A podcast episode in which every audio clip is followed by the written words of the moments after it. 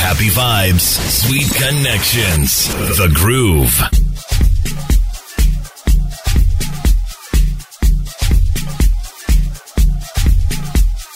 Now, as human beings, we tend to like to make all these uh, broad statements about different people, generalizations about different people.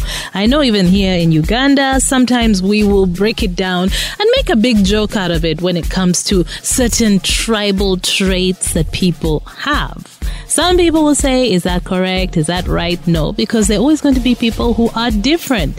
Now, it's even worse when it comes to your whole country. And then people say, oh, you know, Ugandans are lazy or Ugandans are this or that. I mean, it's not necessarily the truth and it can be painful. So I can only imagine how Nigerians feel when people say, you know, all Nigerians are crooks, all Nigerians are thieves, of course, because it's, it's not actually true, right? You can find many honest people and many thieves and crooks from any part of the world. So I kind of like this story because it supports what I'm trying to share with you today. Now, a Chinese company was doing a bit of business with a Nigerian woman called Sola Ismail.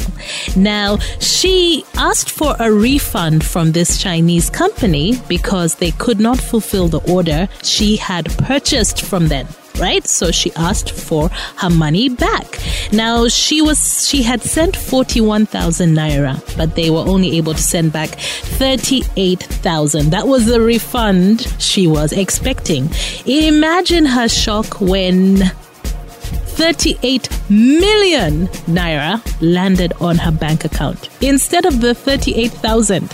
38 million naira was paid to her bank account. Now, people are praising her because she immediately returned the money. She immediately sent it back. And before sending back the money, however, she did deduct the bank charges.